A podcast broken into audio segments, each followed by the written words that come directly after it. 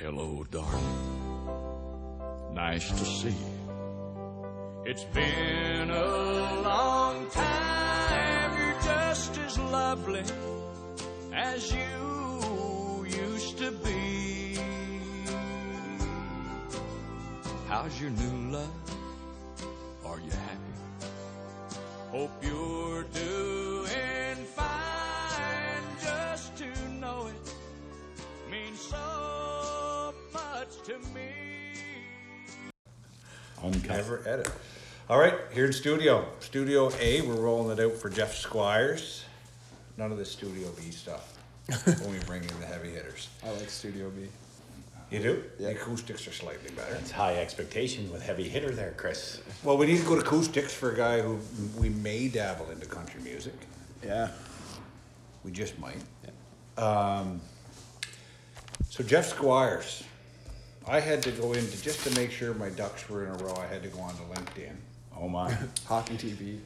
But anyway, we can dive into the nitty gritty. But Squires, 20 years ago, you were coaching UPEI. I was one of your players. I believe, were you still principal at Kincora? Yes, I was. Yeah.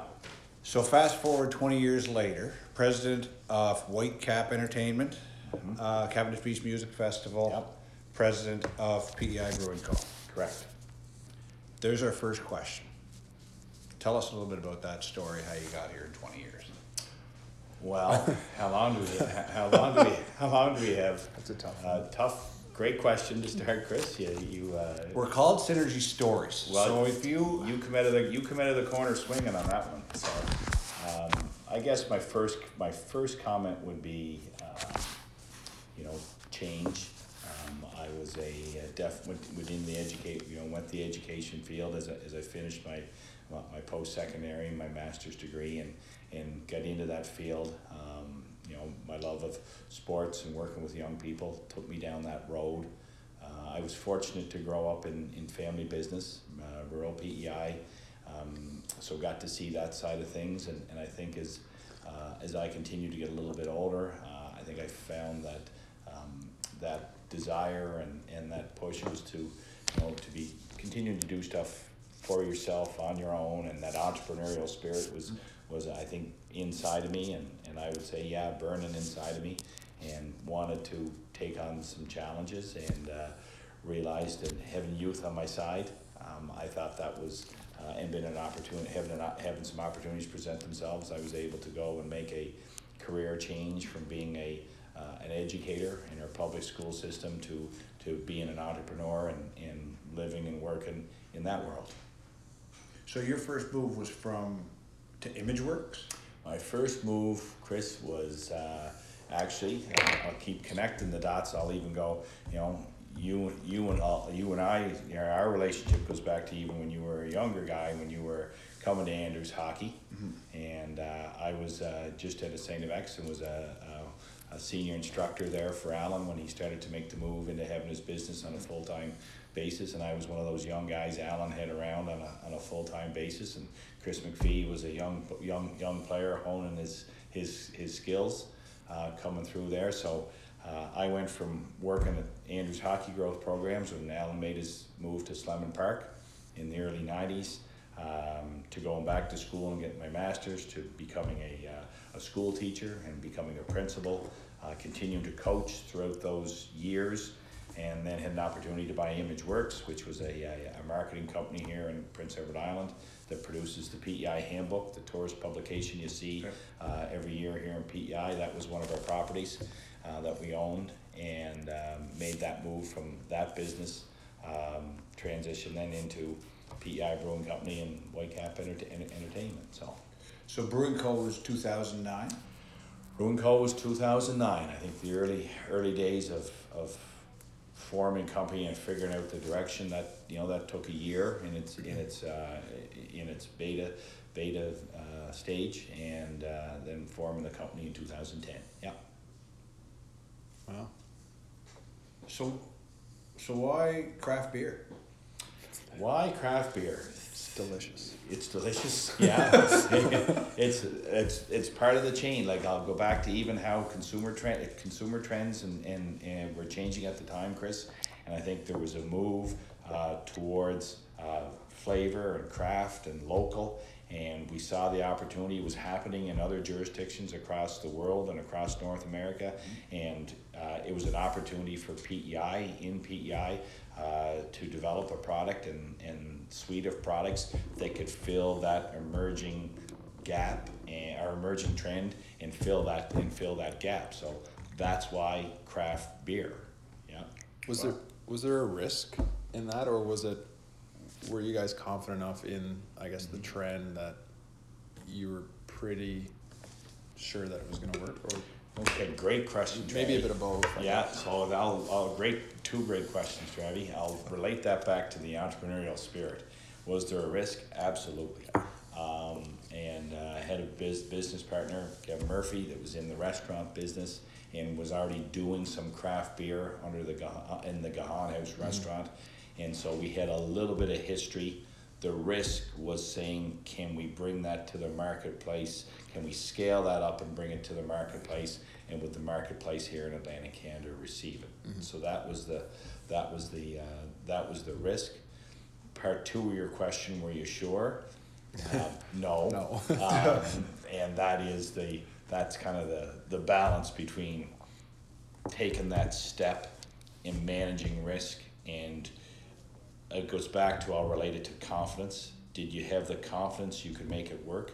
Yes. Yeah. But that doesn't always equate into success. But the confidence factor was definitely there, saying, hey, we're going to do this and we're going to make it work, and we're confident that we're going to make it, work. Yeah. So just kind of on that note, Jeff, you mentioned your partner, Kevin Murphy. Yeah. I'm thinking more in terms of not just Kevin, but anyone you surround yourself with, whether it's employees or really even your friends, your associates. What are some qualities you look for? I think we all have our network of friends and family, and first and foremost, I had wonderful parents that taught me some wonderful skills growing up with regards to, commitment and hard work and effort and putting your best foot forward and maintaining a positive attitude. My wife Kara has been along for all the challenges along the way, and has been a wonderful support and a wonderful partner in the challenge that we've taken. And then you look at your I've had great mentors and coaches along the way as well, and everybody whether it's an Alan Andrews or an Alan Stewart or a Turk Gallant or people, Gavin Gallant.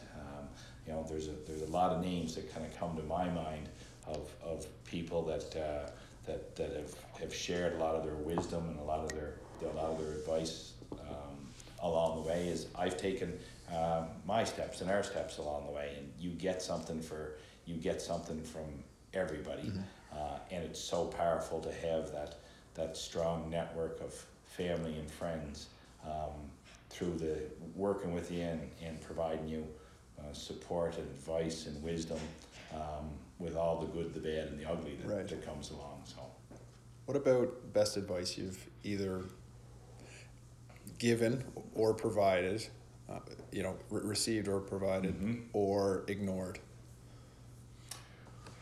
Wow, probably a different answer. One thing that I think I can share that would be is you're going to take a lot of body blows along the way. When you assume risks, you take on challenges, you put yourself out there, and you take those body blows, and sometimes you feel that you've been shortchanged, taken advantage of, been left out, came out on the short end of the stick. Things didn't work out the way you wanted it to work out or thought it would work out, but the high road is always a good road.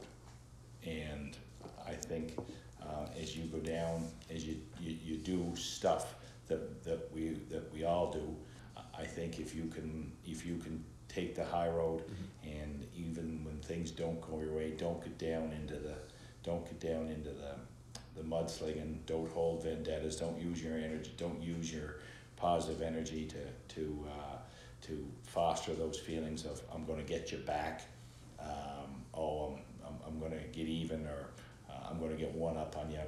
Just continue to move on and take the high road and focus what you need to be focused on, and not what not something that you feel you've gotten the short end of the of the stick. Use your energy going forward and take that high road, and really be very conscious of that. That always is a good road. Maybe in the short term you feel that you're giving something up, or that there's a cost to it, but in the long term I think the high road is always a good road. Yeah. I think that's especially true here. You can definitely speak to that better than I can, but it's such a small place that you know, there's only so many bridges. Yeah. And if you burn half of them, you don't have a lot left. Yeah, absolutely. So Jeff, going back, you had mentioned kind of the people you surround yourself with, and you know, Kara and Al Stewart and these people. Yeah. You talk about the body blows of entrepreneurship. Yeah. So you're a couple of years into the Brewing Co. Yeah. So what do people say when you start throwing around the idea, hey, I think we're going to turn this piece of land in rural PEI into a massive music festival? What is the initial feedback from people? The initial feedback, Chris, probably was, what the hell are you doing? What are you talking about? People didn't have a pitch. There was no picture of what it looks like. And I go back to, and I do remember the first, we don't even have press conferences anymore, really, unless the political powers want to make sure that everybody gets recognized. But, you know, I go back to a press conference we had down at the Confederation Center, and it was probably back in 2009. So that's 11 or 12 years ago. And it was around, you know, this time of the year. And I talked about the venue in Cavendish. Well, the venue in Cavendish, let's be realistic, was a cow pasture. Mm-hmm. And it was a field that you and I were so used to seeing here in PEI. It wasn't there. So that picture was very hard for people to get their head around. And where it started 12 years ago is not where I thought it would be today, but it was a start. And you had to start somewhere, and I don't think people could envision it then the same way as they can envision it now. What you see is in that event, that world-class event that happens every year, is not, people now have a picture of it. Yeah. They didn't have that picture 12 years ago. So, and I don't think we did or I did. It's continued to evolve and take shape, and it's no different than any entrepreneurial jump. You just keep going forward, and you see what can be done, and you try to have the confidence that you can make it work. So it's been a great story. Starting that, did you walk out there, and was there ever a moment, like even before, you know, you put the stage up, that hey, someone like Keith Urban or Carrie Underwood is going to come here to PEI in this field? Yeah, and there's going to be thousands of people. Yeah, and Chris, when you say it like that, that's one of those who would have thought it, you know, who would have thought it questions. No, but I can tell you, once we started having the event, I remember year one, and on the Sunday to close the night when Reba McIntyre was on the stage, and it was a temporary stage there, and a lot of the stuff was temporary, and it didn't. A lot of the stuff we've added over the years wasn't there then. But I do remember that first Sunday night that year, and looking at that sun setting at about 9:30, 9:45, going down over the Gulf of St. Lawrence, and it was a beautiful night, and the spruce trees silhouetted there in the sunlight. Reba was on the stage, the queen of country music. Everybody from 10 to 75 years old was there having an unbelievable time. And I do remember that night looking across that field going, this can be a whole lot more, and we're just early days of scratching the surface of what could go on here. And it fit for PEI. PEI has something, North Shore PEI, the summer. We took everything that was tourism, beaches, the mystique of Cavendish as the backdrop, and we wrapped all that around world-class country music, and it's turned into CBMF. And if you say those four letters, everybody knows what CBMF means. And to be able to put that meaning to those letters after 4 years has been an incredible journey. But that's a long-winded answer to your question. But yes, I do remember that night and saying, this could be the start of something pretty spectacular, and it has been. How challenging is it now to keep it, fresh and keep it from growing stagnant, I guess? Or I think it's I think, Travis, that people have so many. Let's be honest. If somebody was 18, 12 years ago, they're now 30, and the experience has changed. But I think inherently, people love country music. Mm-hmm. Not everybody loves country music. The people who do love it, a lot. They love it a lot. It's like Alpine. Yep. It's like Alpine. You're right. And it's something that I think has just become part of their summer tradition. And it's just not about the music. It's about going to Cavendish on the second week in July, having that great exposure to live world-class country music. And it's me and my buddies and their spouses and their partners, and they go every year, and it's a great experience. And by the way, Carrie Underwood is playing this year. And by the way, Dan and Shay is playing this year. And there's just, the music is part of it, but it's almost, it's become a tradition. It's become an unbelievable experience for family and friends to have it as part of their summer gathering, get-togethers. And it's fun. Yeah. I can look at you guys, and you guys come every year with your friends and your families and your partners and that kind of stuff. And it's that checkpoint of saying, hey, summer's here. Let's go listen to the music and have a great time. So that's how you keep it fresh.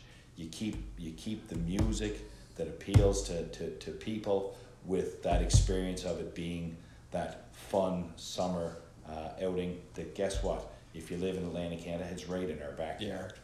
Yeah. And everybody loves, let's face it, PEI in the summer. There's no better place. Yeah. I've said for years, I hate leaving here in the summer. From June until really the end of September.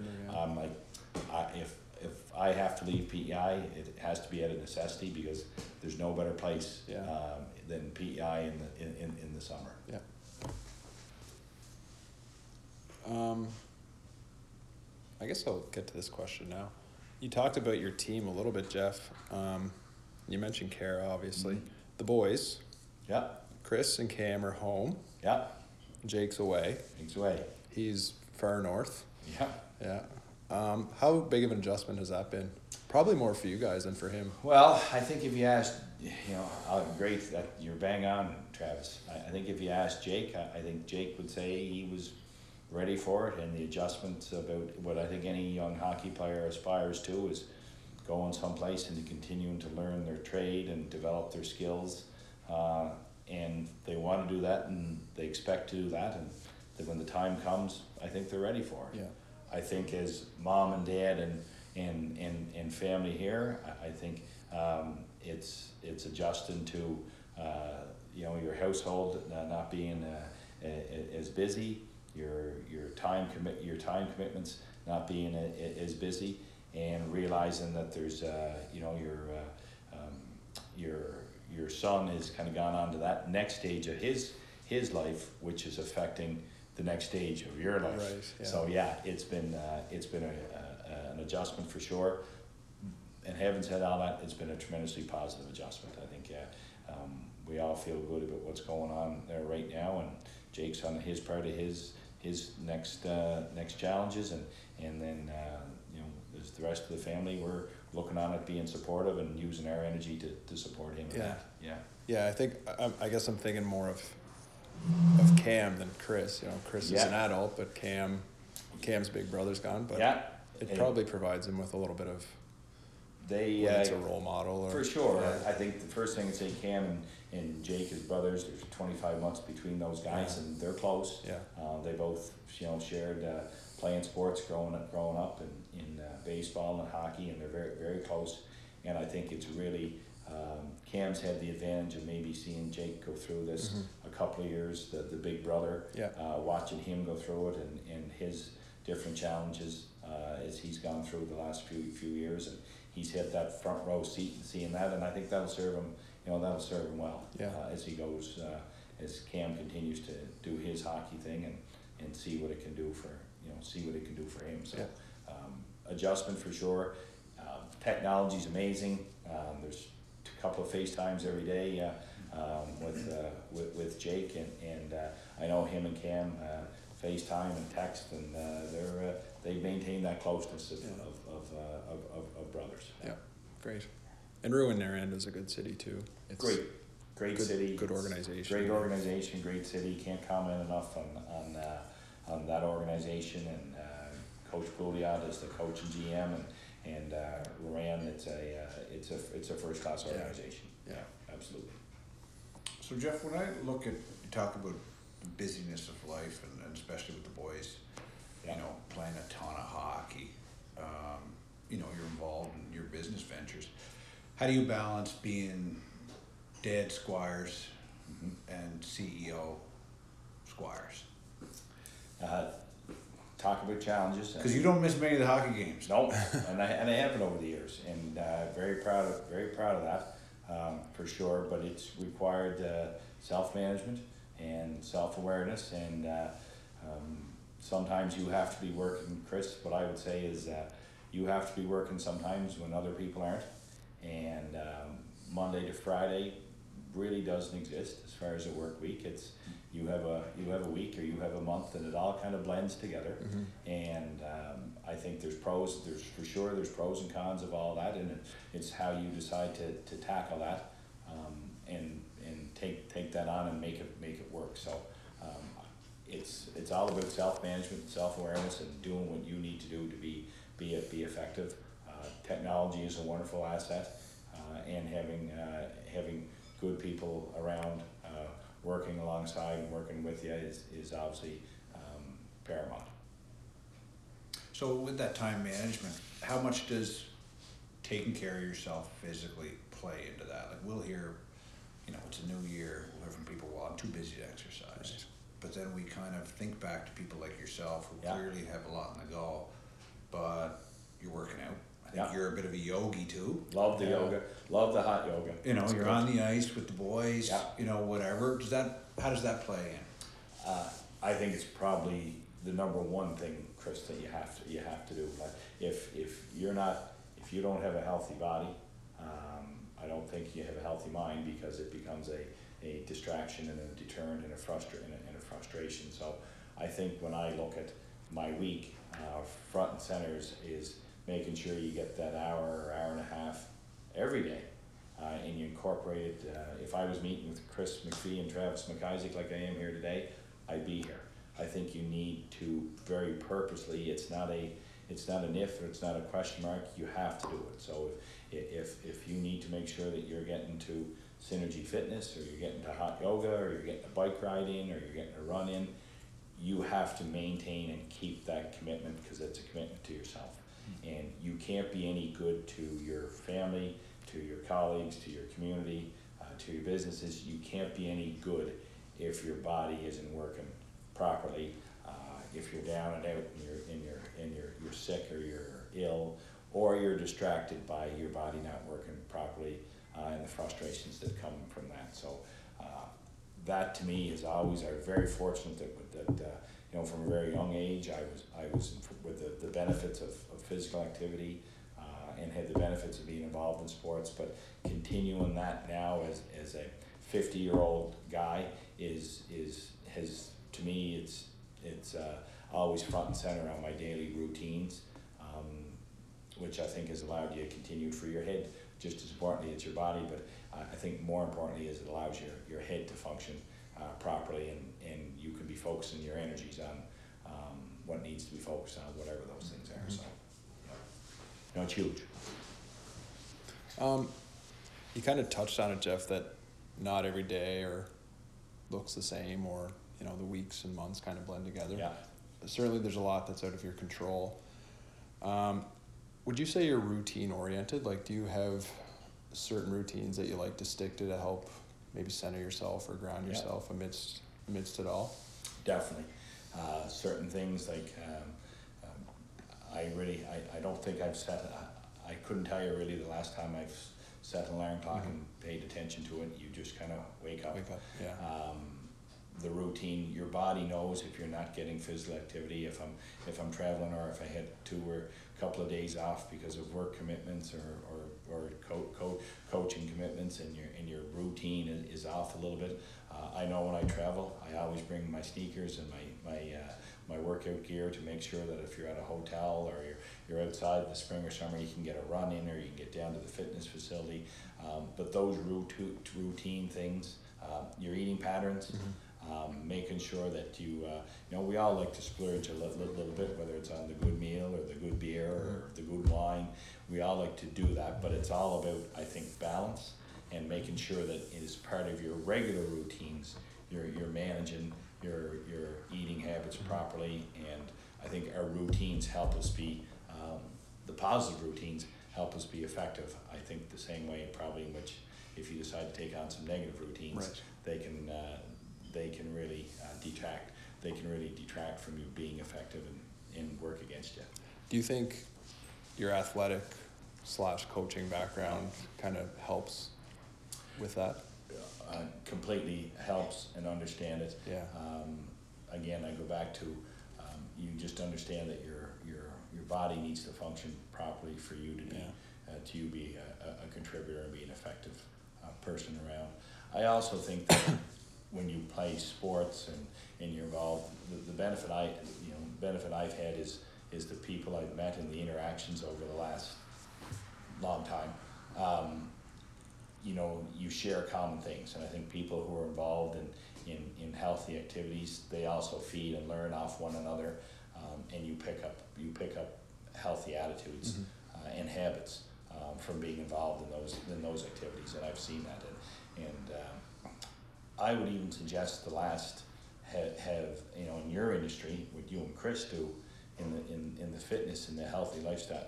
I've learned, I think, more in the last, I'm going to say, 5 to 8 years, looking at how educated young people are now with regards to fitness and healthy living and that kind of stuff. And I've seen it with my own boys, and that's almost, I think, allowed me to be at this stage of my career to being reinvigorated a little bit. I've learned as much, I think, watching players I've coached and how they approach things, and how my boys have approached things from a healthy training attitude. That's rubbed off on me, and I'm like, okay, it's really been fun being part of that, right? And that continuing education and continuing learning that's happened. Yeah. I was thinking of that when you were talking about Jake being away, and even thinking of Cam and, I guess, midget age players that are trying to get to where Jake is. Like, they're so much more ready than I was when I left. For sure, right? It's night and day.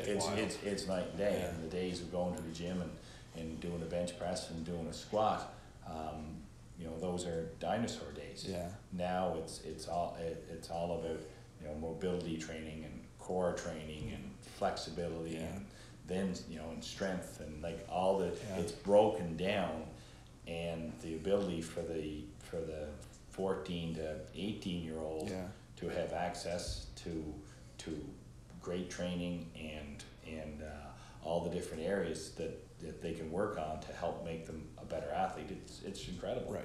And that's not the way it was. I'm not saying the way it was bad. That's just that's just information. It's just information in different times, right? Yeah. So absolutely. So. We can't hold Jeff that long. He's a busy man. He's very busy. So do we come with a good one? Is it the one I'm thinking of? Theme song. The theme song. That's the one I was thinking of. So before we go, Jeff, and we appreciate your time. Yeah. But this is going to be your easiest question, or it might be the hardest. Wow. We're going to open every podcast with a theme song of our guest. Or close. What would your theme song be, and why? Lover of music, all genres. Just to be clear, not just country, but I can swing pretty good. gotta like Journey. Don't Stop Believing. Classic country in there. Yeah.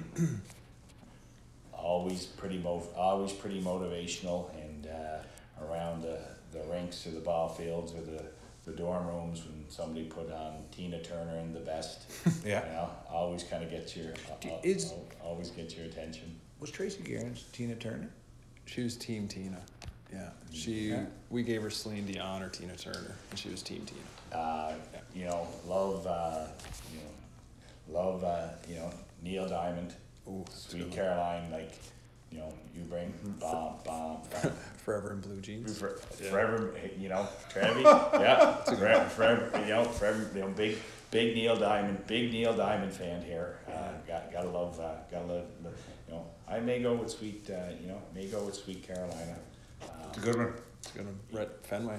Yeah, Fenway. I could swing right back to Conway Twitty too on the countryside. Nobody wears a better orange blazer than Conway. You know, brill cream hair, orange blazer. You know, Conway can bring it. You have a good number up there.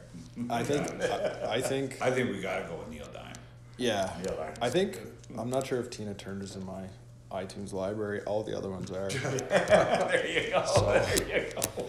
That'll be. Neil Diamond. Yeah, that's a good one. Sweet Caroline. That'd be a good one. Yeah. Maybe you can close with Tina. Maybe. You just never know. You go. Yeah, we'll bookend it. You go with Conway. Hello, Darnell. Yeah. Maybe. Yeah. You go look at the way he go. Google some images of Conway and the way he dressed. Outrageous. Oh, like you see the young guys now going to the rink with some of the flashy blazers and that stuff. You go look at Conway in the 50s and 60s. He had the nicest friggin' blazers going on. Name like orange, bright red, the hair all brill green back. Like a name like Conway, you gotta back it up. You gotta back it up. Yeah. Thanks again, Jeff. Thanks, Jeff. And I appreciate you coming in. Yeah. Oh, thank you. Love chatting. It was great. Love chatting. Did we hit on her?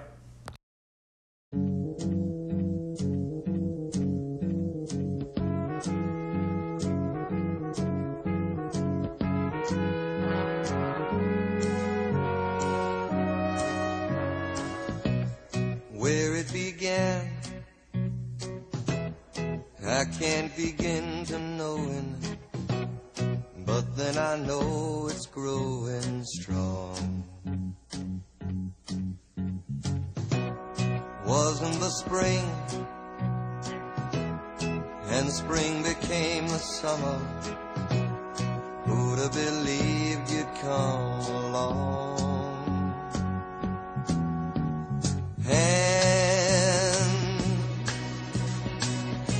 Touching hands, reaching out, touching me, touching you.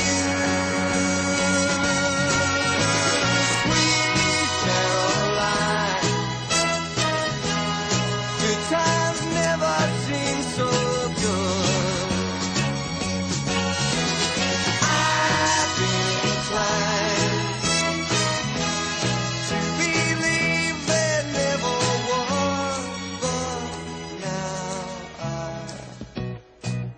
the night, and it don't seem so lonely. We fill it up with only two. And when I hurt, hurting runs off my shoulders. How can I hurt when holding you?